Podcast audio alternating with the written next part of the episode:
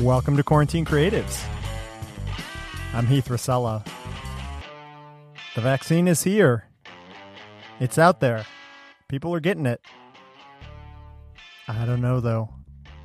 I am really worried that the mere existence of the vaccine has now tricked people into thinking that they themselves have had it.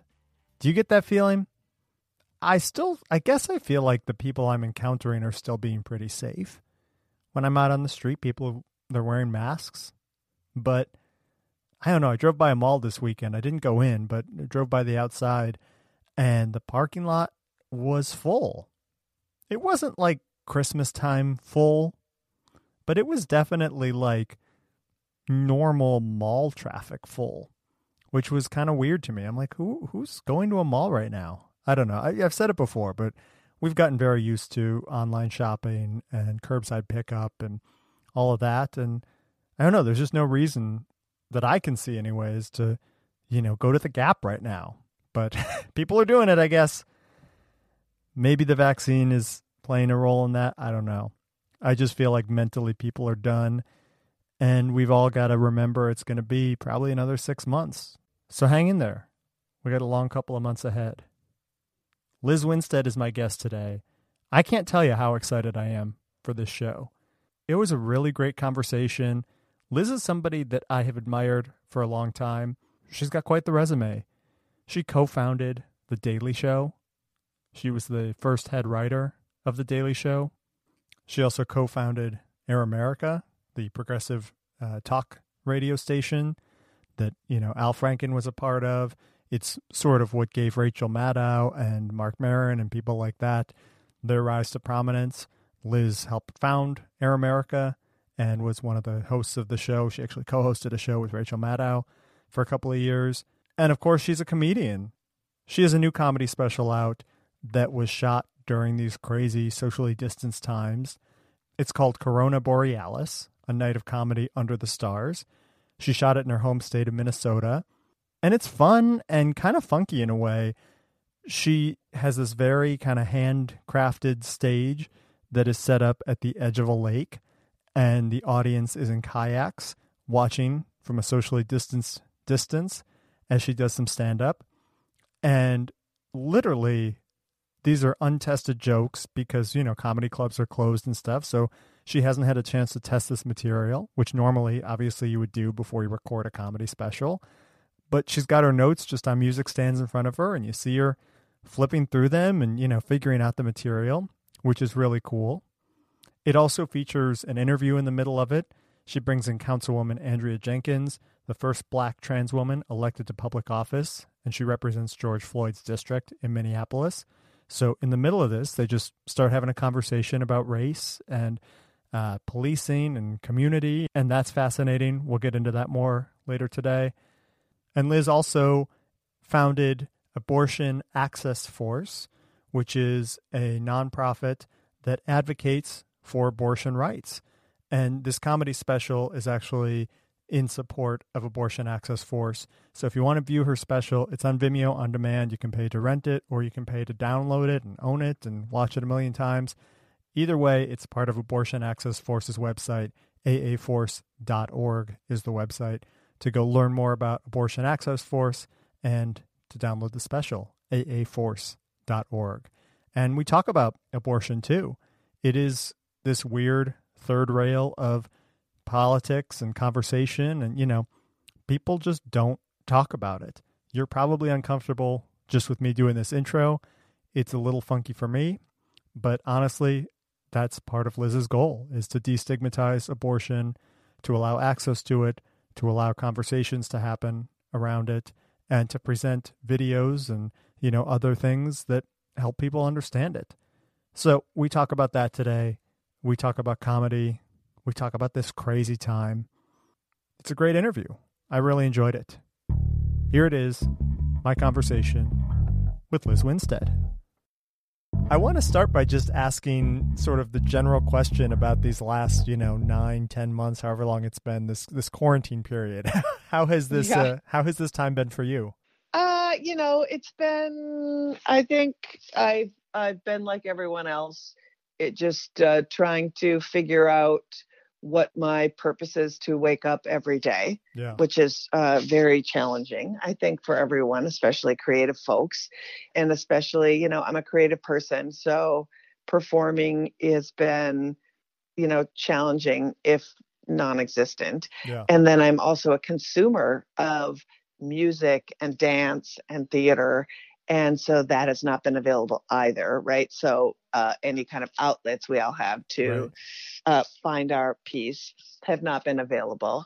And then I started out my COVID journey in Brooklyn right at the height of the pandemic, which was this really incredible situation where you try to get out and walk in the world. And, you know, there was trucks that had been retrofitted to become mobile morgues. And so I was taking a lot of that in. Yeah. And then on top of all of that, my sister was dying of ALS. And so I came back to Minnesota to help be a caregiver for her in her final months. And so pretty not great, Bob, I think, as they say, as the kids say. So yeah, just balancing, you know, and my story is not even unique. Right. You know what I mean? Like, I'm lucky to have a job. I'm lucky to have my own health. So I feel lucky about those things. Yeah. But yeah, just kind of crummy, like everyone else. Well, I'm curious too, like as a comic, expressing yourself during this time and not having that outlet. Like, have you been able to figure out a way? I feel like so much of, you know, for comedians, like processing the news happens through comedy often. And to not have that at a time where just so much was happening, you know, this has been like the craziest year, you know, in a long, long time, I guess. And just how have you been able to sort of process everything that's been happening?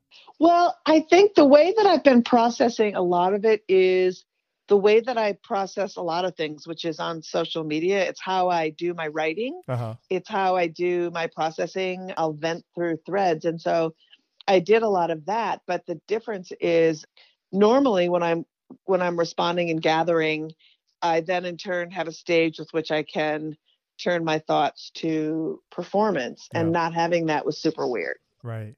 What about the part you talked about consuming art and, you know, dance and music and all that kind of stuff? Have you found replacement activities or ways to channel that energy? I did when I came back to Minnesota, the good news is I came of age in an incredibly creative environment in Minneapolis, you know, where the music scene and the comedy scene sort of all exploded at the same time here. Uh-huh. And so there was outdoor socially distanced sing-alongs and various ways to do that, but not to the degree with which I would have liked. You know, there wasn't a lot of like outdoor theater because people couldn't gather to rehearse. Right. Right. And so I think that the closest I got to was participating with friends in a distanced way in backyards and, you know, around campfires for sure. Yeah.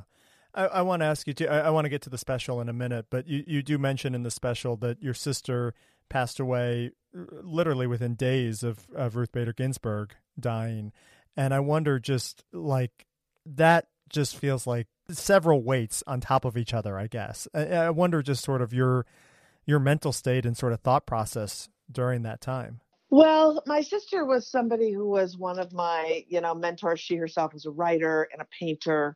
And so during the one thing she said, as she was in her ALS, you know, before she lost her voice, she was like, one thing that terrified me the most about this disease is that my whole life is going to become about this disease. So I need you to help me through what you do.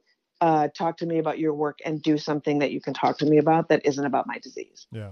And so she was somebody who was like, you have to go and do a special and do your comedy and do your art. And I want to hear about your process along the way to keep me sane and to help me feel like I'm still, you know, in your process. And so that was a giant catalyst for me to do it. Yeah. Well, you described the special too as a catharsis, and I definitely felt that watching it. It was that exhalation that I felt like we had just sort of all been holding in for months, and just, you know, the madness of everything that had been going on in the country with Trump and, you know, with George Floyd and all this. And it just, I don't know, we've all been stuck separately, and it felt nice to kind of to exhale together. Yeah, you know, and it was almost like, do I even call it a, like, it's not a traditional stand-up special per se, you know, because I'm the venues aren't traditional. Yeah. I'm also just kind of like babbling at some points. And I even use, you know, cutaways of people just like looking at me talking because I wanted to, you know, capture like people just kind of staring and also me just like ranting and being like, oh, that's not even a joke, really. That's just a thing that I'm just mad about. And so I'm glad that you felt the catharsis. And I feel like it's weird. Like for me, it feels very authentic in the sense of like it's raw and it's, I have my notes and you can see me using my notes. I didn't try to pretend I didn't have notes. Yeah. But it was a lot of our humanity. And the thing that I think is interesting about this time that we're all living in is we were all experiencing a thing we'd never experienced for the first time together. Right. And there's certain aspects to it that even privileged people couldn't escape. Yeah. You know, you can't escape this. If your parents were elderly and in a facility, all the money in the world couldn't bring you to be able to see them. Right. You know, it was unsafe for anybody to be in the world without a mask, wherever that world was for you. And so when you whine about it, and your privilege allows you to whine about it. I mean, for me, the most privileged thing that could happen is for you to say, I don't need a mask because I'm not going to die. Yeah. Like to be able to have a social structure and a belief system that says that somehow you are exempt from death is white supremacy at its finest, right?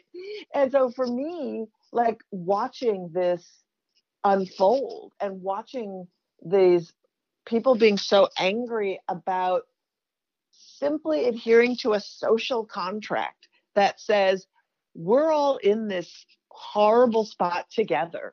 And if we don't comply with trying to make sure we don't get each other sick, we could literally end our species. And for people to not to think that they aren't part of that social contract is so bizarre to me. Like, I don't get it. Like, what kind of a monster are you? Like, also, you've never experienced any kind of oppression. If wearing a mask is the thing you're mad about, or you can't go get your Slurpee, or you can't go drink at a bar.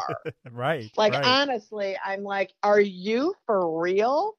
And like I say in my special, I honestly think the truth was, after 2 weeks, these people existed within themselves and was like, I got to get out of here. I need a distraction from me because I'm garbage.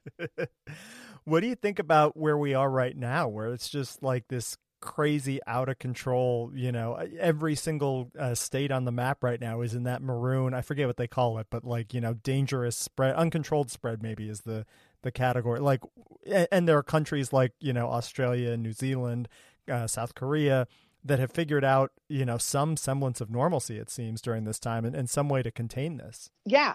I don't even, like, again, I think for me, the thing that screwed us the most was that the experts were learning along with us and made some big time things that were true at the time, but then needed to change statements. Yeah. And then nobody believed anybody. Right. So it was like, only certain people need to wear masks. You don't have to wear a mask this time, blah, blah, blah. And then people latched onto that as instead of saying, we're in an evolving space where things could change. So we all need to be learning about this because this is a disease that we're all learning about.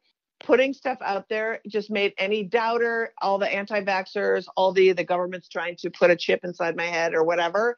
People just were, I feel like they were fueled. And I don't know how you come back from that to have people really think like, I need to be on board with this and have a belief system because, you know, there's those of us who would like to trust the CDC and would like to trust people, but don't trust the administration who's like, you know, removed actual data from a website and replaced it with like, it's lies, fake news or whatever, you know? So, and then there's people who just truly don't believe in vaccines and have that whole conspiracy theory. And then there's people who believe that, you know, everything is a deep state problem.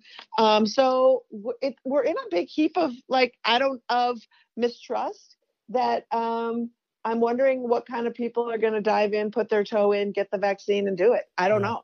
I don't even know who I am in that equation. It is kind of weird to think like I'm not an anti-vaxxer, but this thing was kind of raced to market, it seems. And, you know, do we trust the administration behind it? And, you know, how many people should get it before I do? And, you know, and then there's this question, I think, too, of like, where am I in this priority scale? Like, should I be trying to jump the line or should I be really waiting my turn? You know, no, you guys all go ahead of me, please. Like, I agree with you. It's not cut and dry right now. Like, it seems like it should be a simple solution. But yeah, just because of how we came to this, it's not.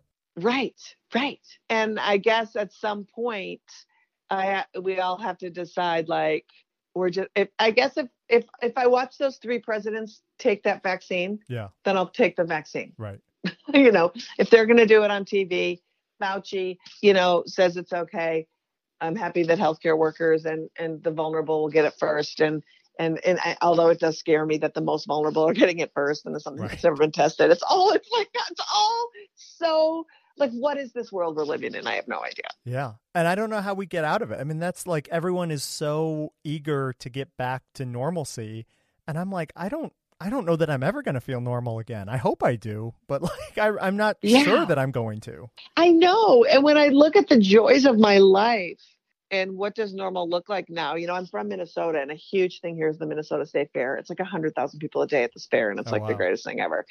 And like, is that ever going to feel normal for me again? Yeah. You know, I don't know about you, but like even watching movies where like people are gathered around and they blow candles out on a cake. I'm like, that is like so not fun anymore, you know? And so, and even like in presenting content that you make now, you know, I run a nonprofit.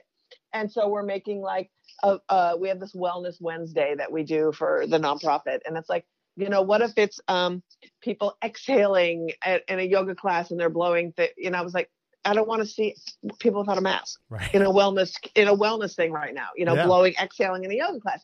You know, so what is like the new normal? I hate that. I'm putting air quotes around my whole body right now and wrapping it in cellophane and air quoting it again. But you know, what is the new normal and what is that? What is that? I don't know. I don't know what a group of people indoors is ever going to feel like. Right. Is that ever going to feel okay? Yeah. And what does that mean for the creative state of how I do my work? Yeah. You know, I mean, I did this special, which was really cool. I was like, I'm going to do a show that responds to the world. So I built a stage on the shore of a lake and my audience was 20 people in kayaks for the first half of the show. Yeah. And the second half of the show, I gathered people around fire pits and finished it off by on a 19-degree night, you know? And so I did that, you know, and for me, I am one of those people that if the comedy club is no longer an option for me, I will trick out a box truck and create a stage and travel with it. Like I will do that and have an audience, have audiences only be outside and have them be hearty and create spaces where if it's at a drive-in movie theater setting, I'll do it.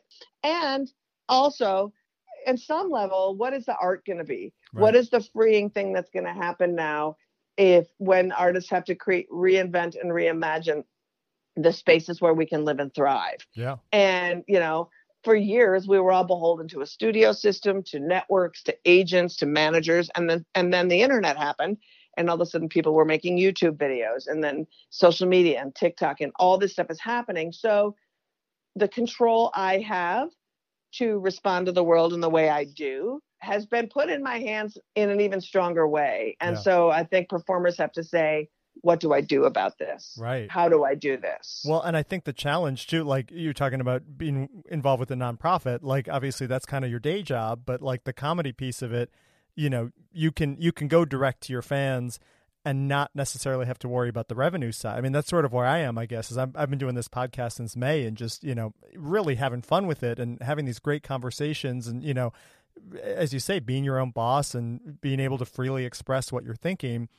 But then there's the part of it that's like, yeah, but where's the money in this? Like for all of us, you know what I mean? Anyone on the creative side, it's like, you know, okay, I might be able to do okay, but, you know, I don't know that I can pay my bills long term just doing this.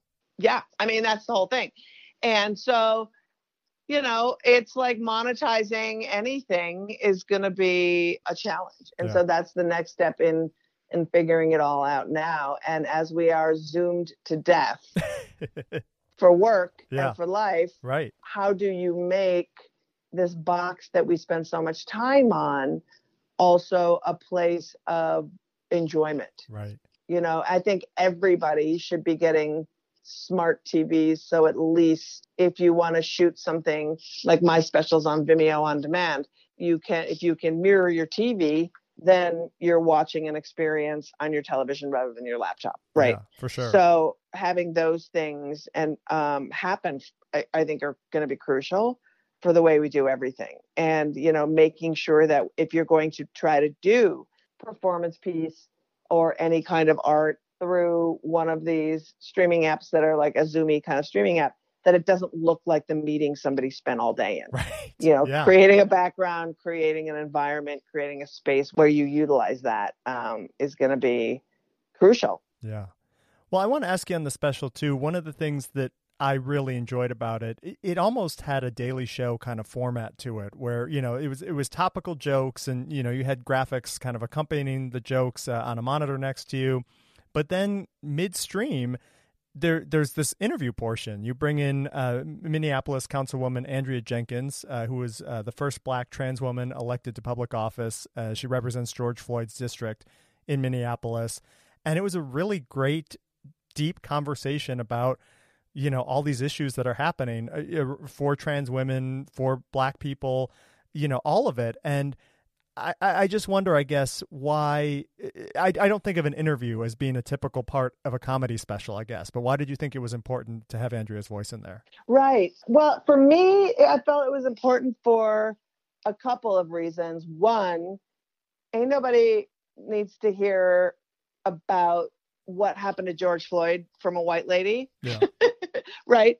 And everybody needs to hear about the experience of folks and trans folks. And I really wanted to talk about defund the police and reimagining policing and community policing from somebody who I think is really smart and has some really great answers around doing that. Yeah. I also firmly believe that if your comedy is smart, you can drop in something serious in any space around what you're doing and get right back to it and do it. You know, it's not like I dropped it in a transitional spot or at the end.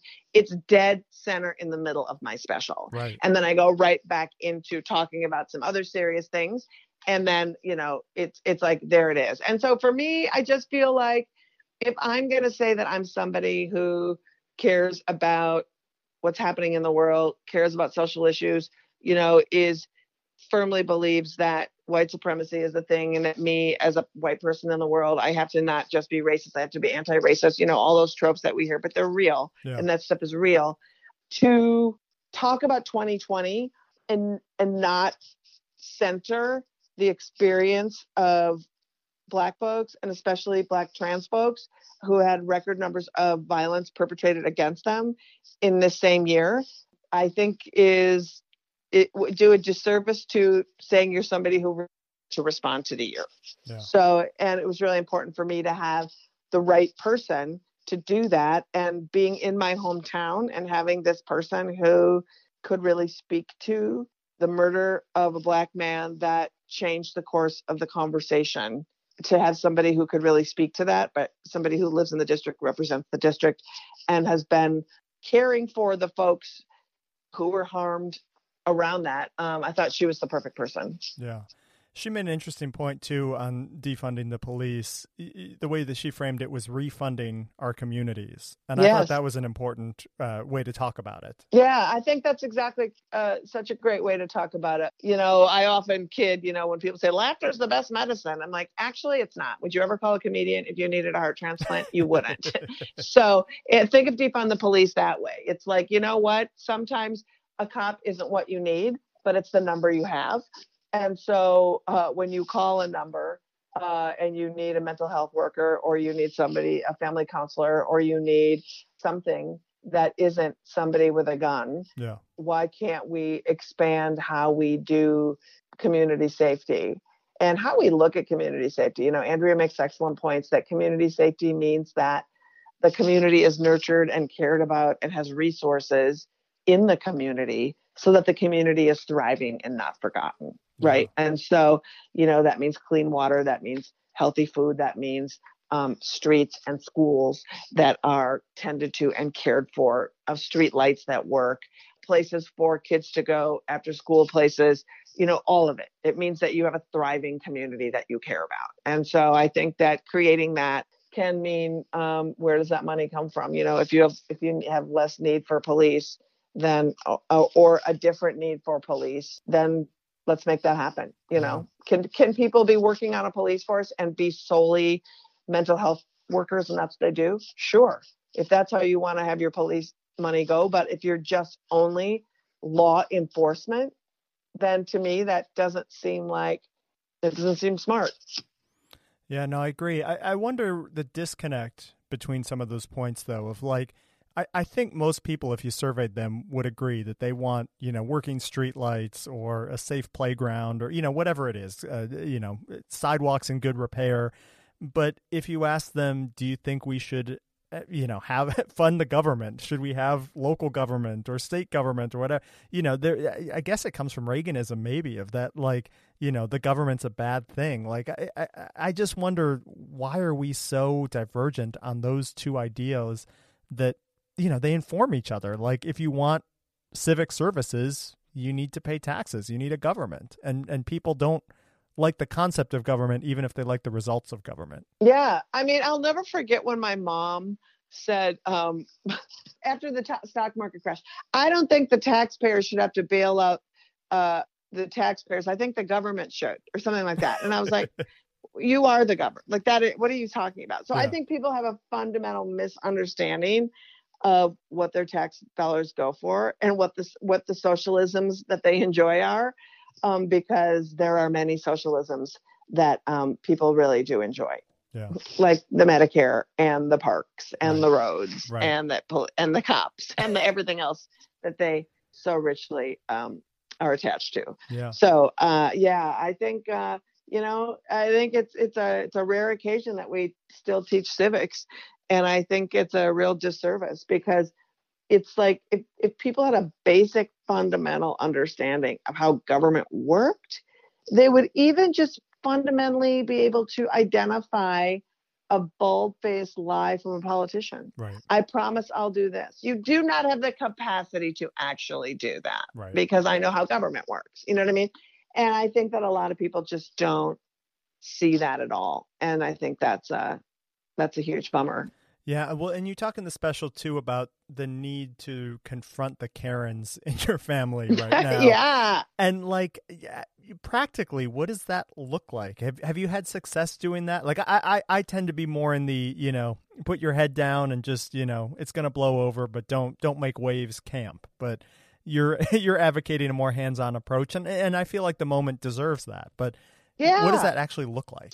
I think if you are going to invite people into your life that are Black and brown and queer, and you're their friend, and you're going to take to the streets and scream Black Lives Matter or fight for the rights of your queer friends or abortion rights or whatever your thing is.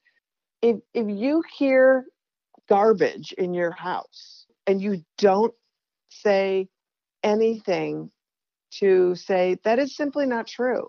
You like my friend X, or I don't want to bring my friend X here because you have a belief system that you freely say that's not right about them. And I love them. And what you're saying isn't true. And what you're saying is harmful. And if you don't correct the record, they think that you don't believe in your stance. There's no ramifications to them saying things that are horrible. And like lamely, if you can't defend the people you've invited into your world and people you love and defend your belief system that you wake up and try to live every day to people who love you, then you're just not truthful. And you actually are allowing the Karenism to perpetuate because that's who Karens are. Karens are people who go unchecked and then go out on the streets and say something to people and cause harm. Right. And those are unchecked relatives. And they're the people in the grocery store screaming in Trader Joe's, and they're the people screaming at black bird watchers, and they're the people who are screaming at little kids with a hot dog stand, like, or you shouldn't be in my neighborhood. Like, if not you telling your relatives that if they want a relationship with you, you have to really, you have to make some decisions about what the world you want to be in and who your relatives are in the world. And I don't really care if, like, I'm not screaming at people at holidays, but I will say that's incredibly cruel and it's incredibly naive. And also, I've known you long enough to know that you do not have any equals in your life that don't look like you. Mm. You don't have black and brown people as peers, as mentors, as bosses, as any in a workspace. You don't have that in your world. And you are saying things about people that you've never met and that you don't know, whose cultures you are keenly unaware of, that perpetuate danger towards them when they are out in the world. Hmm. And that is not okay. It's not okay to me. No, I agree with you. And that's well said. I think it's, if not you to check it in your family, then who? It does go out into the world and it becomes a problem. I agree with you. Yeah.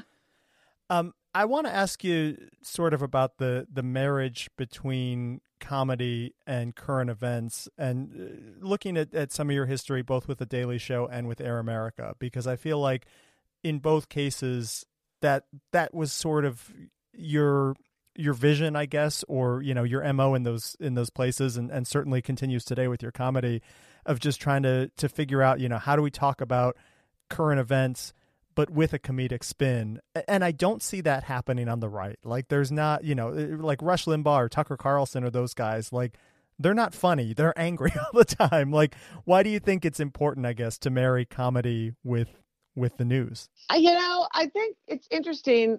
For me, I feel like, and there's been studies done that say that people who are predisposed to right brain thinking respond to fear and, you know, rage. Yep. And people with left brain thinking respond to exposing hypocrisy through humor and satire. I mean, it's just like someone did a study and that's the way it is. So for me, I feel like it's just what I do. It's not like, oh, I'm going to get rich doing this. This is the avenue with which I'm going to go down, because it's the hardest way to, first of all, you're immediately alienating people who are not open to any kind of point of view, right? And the powerful who use their power for evil are, you know, normally turn out to be conservatives. Yep. What? And so, you know, people are like, well, why do you pick on both sides? I'm like, yeah, I do pick on both sides when I see somebody being stupid or using their power for bad. You know, it's like I used to get in trouble constantly when I would, like, I'll never forget when Obama got elected, and people were like, how are you going to tell jokes about Obama? I was like, are you racist? And they would be like, whoa. And I would be like, well, then why would you ask me, how can I tell jokes about Obama? He's a Democrat who came up through a corrupt system where everybody has money. Yeah. He's picked Tim Geithner and Ben Bernanke to run his Treasury Department. He is for droning. He had some, like, weird ass ideas about, like, Syria. Like, he's rife with political baggage with which I can talk about. What I hear you saying is, a black man just got elected. How are you going to talk about that? Are you going to talk about him being black? It's like, no, I'm going to talk about him being a politician, yeah. You know? And so, and then I'm also going to talk about people like you who just said that to me, showing society's real relationship to having a black president and what it meant. You know, we elected a black guy. We're post-racial. Oh, die in a fire. Are you high? What are you talking about? Like, you know, so I think that, like, there's always going to be, for me, comedy is a way to drill down on issues that are, like, sort of hard to talk about, to get to the emotional space of a big issue. I think so often people on the left will be so practical about, well, we know we're right. So don't fight back and don't just ignore them. It's like, no. And I think that's a terrible way to be. You know, I'm so sick of Democrats bringing a PowerPoint presentation to a knife fight. That's how we lose constantly, right? Yeah. And so it's like, why don't we bring a knife to a knife fight? And that knife is humor. And I want to eviscerate bullies with and laugh at them and point at them. Yeah. Because and point out why they're flawed and they're just mean and they want to retain their bulliness. And it's like, that's their power. And so I want to strip them of that using humor. And so that's, to me, I think it's been effective. I think it's fun. I think it also gives those who have been victims of the bully an opportunity to gather, an opportunity to feel like there is a posse of people who they're not alone. And when people are like, well, do you ever feel like you're singing to the choir? I'm like, no, I don't. Because first of all, would you ever say to a butcher, why don't you sell fish? Like, there's people that like fish, you know? And it's like, because I sell meat, right. You know? These are the jokes I tell, and the choir always needs more songs. And especially when it comes to, you know, I'm an abortion rights advocate, and no one talks about abortion at all. In fact, the left has been the most garbage when it comes to, can you not talk about that? Because it's going to get in the way of the things that are really important. And It's like, you know what? Being denied the opportunity to end a pregnancy because you can't do that, and it would destroy every path that someone has to self-determination is not a little thing. It's a huge thing. And maybe you should jump on board and understand why it is that access to reproductive care is crucial to any conversation around human rights or advocacy around it. And So I'm here to educate you on that, friends. So, but I think it's crucial. I think, you know, the old, you get more flies with honey, I think is true. I think that if people are laughing when things are really hard, if you can get a genuine laugh out of a human, it means they haven't given up hope. And it's a really good barometer always. And I was one of the things in doing the special, I was like, I wrote a bunch of material that I have not tried. I mean, I recorded a special with 100% untested material on pieces of paper that I had said to myself in a room a couple of times. And so I was going to find out whether or not, and granted, my test audience was, you know, two different groups of 20, but to have them laughing at least made me feel like, all right, we are still alive. We are still fighting. We are going to find a way forward no matter what. Right. I want to end talking about Abortion Access Force, which is the nonprofit that you're involved with. And you touched on a little bit there, but what is it about abortion? Why has it become such a polarized issue? Why is the rhetoric so messed up around it? I think it's always been that way. Part of it is that we have never come to terms in America with our own sexuality, with anything to do with the empowerment of people, what a family looks like, how choosing families, all of that. I also think that for years we've been on the defensive around what it means to, in the landscape of pregnancy options, to actually talk about abortion in a natural, healthy way. Of we have given pregnancy the same reverence that we do actual born people. Yeah. And so it's like a pregnancy to me, and this is a radical thing, but a pregnancy to me is defined by the person that is pregnant, and its value should be placed by the person that is pregnant. If that person has a pregnancy that is wanted and they're excited, then you go ahead and call that pregnancy a baby, and you go ahead and name it and do it and take it and honor it all you want. Yeah. If somebody is pregnant and that pregnancy is unintended, unwanted, killing that person, that pregnancy should be taken care of in the way that that person wants to. That person should be able to have an abortion and not feel bad about it, right? And so we use the language of the right. We are on the defensive. We use the rhetoric of the right. And part of what we do in this organization is to say, let's everyone take a breath and let's have hard conversations around abortion and unpack why it is you feel the way you feel, how you have self-examined to get to that point. Why do you need to say things like, well, you know, no one's pro-abortion. People are pro-choice. And it's like, no, people are pro-abortion. And when you say no one's pro-abortion or no one's for abortion, what that does is makes people who've had abortions feel judged and shamed so that they don't know where they can turn to actually talk about their experience and doubt whether or not they'll get support for it. Yeah. Makes those that provide the care feel that they're looked at and judged in thinking that they're doing something that's terrible. And it also creates these camps of good abortions and bad abortions. You know, if you come forward with a horrible story about how you got pregnant and what you went through, you get to have an abortion because that's the good kind. Yeah. If you're somebody who had an unintended pregnancy and can't afford another kid or this kid or had other plans for your life, and so you need an abortion, you really made some bad choices, right? And so those things are just patently unfair to place those hurdles and obstacles in front of somebody who is just trying to live their life. Yeah. You know, no one ever got pregnant from a vibrator. And so when we talk about all these ways that we demonize unintended pregnancy, it always falls on the person who gets pregnant. Yeah. You know, and so I just really want to call out the lies around the science and health around it. And so we do with videos. And then I also want to try to destigmatize abortion and help support those providers so that they feel like that someone is in their corner. There's somebody who can defend their work.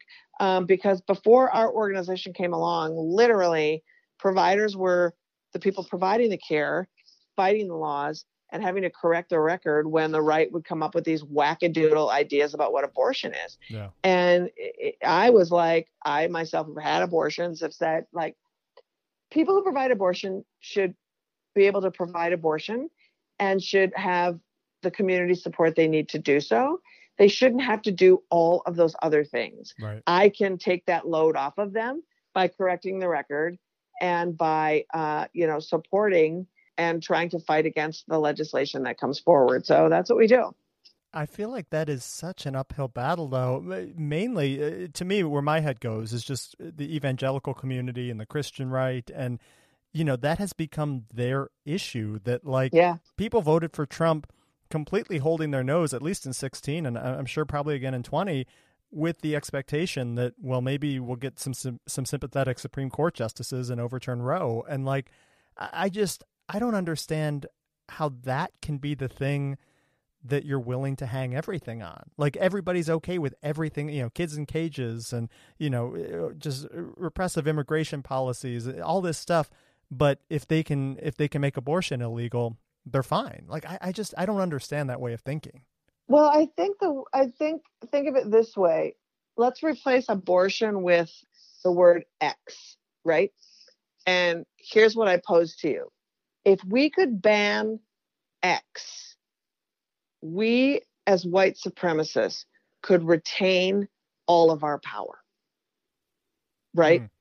Forcing pregnancy and birth and those roles onto that the whole of society to disempower them completely. Yeah. Not only to disempower them from being in spaces that could make change, right? Because that's part of it, you know, forcing people to, having them resent the families they've been forced to have, and therefore relegating them to be horrible people, right? So creating them as, you can't be in the titans of industry that are going to make change and create equality. We're also going to make you resent the role we've given you, so that when you raise children, you are demonized for being awful. So you're creating two narratives that retain patriarchy and white supremacy profoundly. So now that X becomes abortion. And there you have it. So that's why we need to get everybody on board, because it's really just the best way to retain white supremacy and patriarchy is to make sure that you are not in control of your own reproductive destiny. With Amy Coney Barrett on the court now, and you know, just what are your thoughts of where we're, what we're looking at for the next, you know, I don't know, 5-10 years? Yeah, I mean, I'm one of those people that says expand the court. If you're going to play this game, expand the court.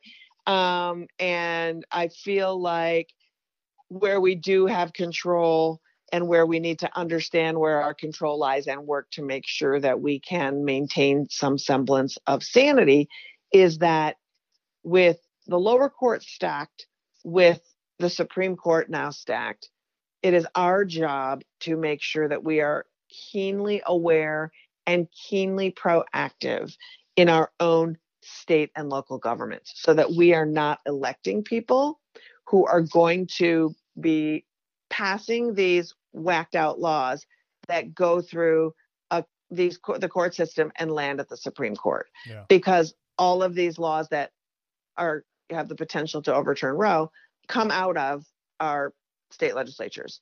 And so that is what we need to be thinking about as citizens always, is to right now keep it out of the system that will keep co-signing on it and put it into some sort of permanence. So that's our jobs as citizens, is to really pay attention to these state and local elections because they matter. Yeah.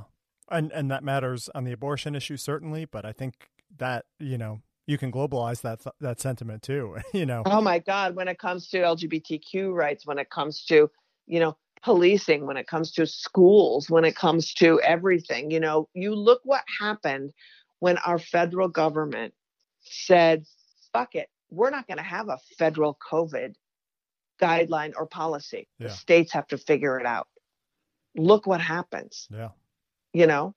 And so if everything's going to be lobbed down to the states, you want to make sure that your state doesn't have, you know, Ron DeSantis or Greg Abbott or, you know, Christy Noem as your governor, because ain't going to go well for you, you know. And then in the normalizing of things, you know, it should never be normal to think that you are better than wearing a mask. It should never be normal to demonize someone for having an abortion. It should never be normal to put kids in cages. It should never be normal that, you know, parents have to educate their kids when they weren't trained to. Yeah. You know, these things aren't normal.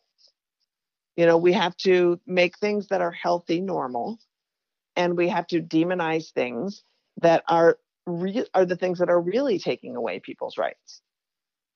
So, you know, it's up to us. I know it's putting a lot of faith in people to want to get up and really care. But I've seen it, you know, and I've seen, you know, citizen activism. You know, I saw it in 2018. I saw it in 2020. I've seen neighborhoods and people develop and people activate in a way they hadn't before. And that's not because the Democratic Party was great. Yeah. That's because citizens took and created grassroots movements on their own with their neighbors and made change. Yeah. People are paying attention now. And I think they realize it matters and it affects their lives. You know, we went through a long period of apathy or defeatism. I don't know, you know, some combination of the two of them, but it does feel like people are more energized now. And yeah, I hope there's a pot of gold at the end of this rainbow.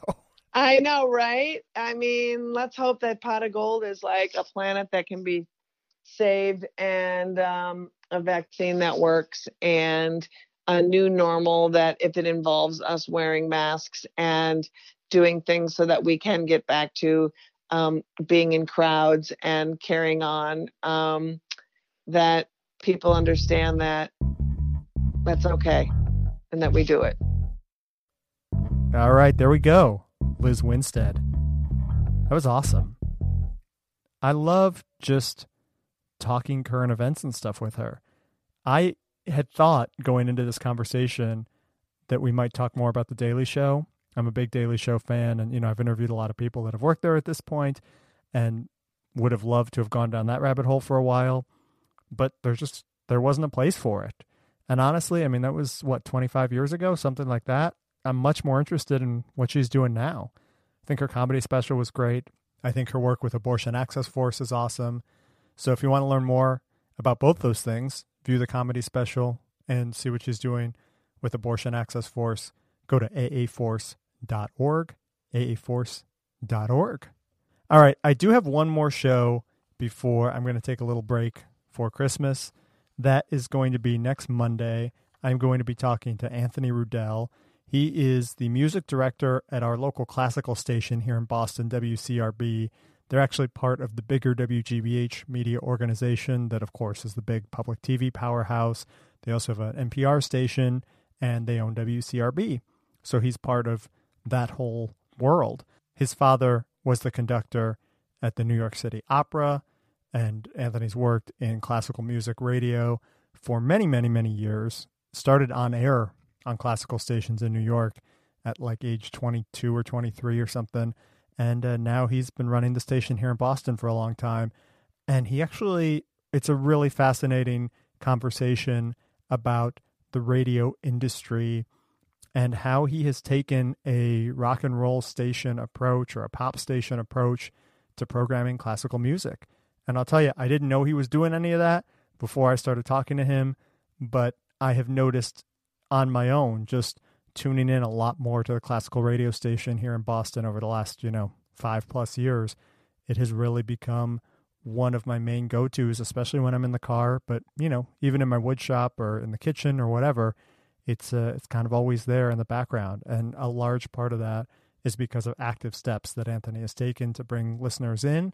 And it's a station we get here over the air in Boston, but you can listen to it on the internet as well. So I've got Anthony coming up on Monday.